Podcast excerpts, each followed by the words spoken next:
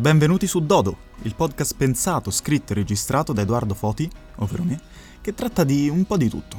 Fermi.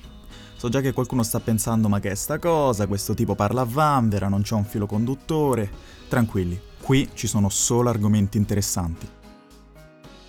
Questo spazio si chiama Dodo come l'animale estinto, paragonabile a quella parte di noi che ci fa sentire unici, come se avessimo qualcosa che si è estinto in tutti gli altri, forse che non c'è mai stato in tutti gli altri.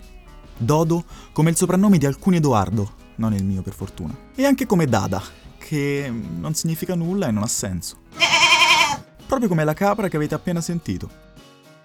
Mi raccomando, se vi piace questo podcast condividetelo con amici e parenti e non dimenticate di lasciare una recensione su Apple Podcast. A presto, cliccate su un episodio a caso.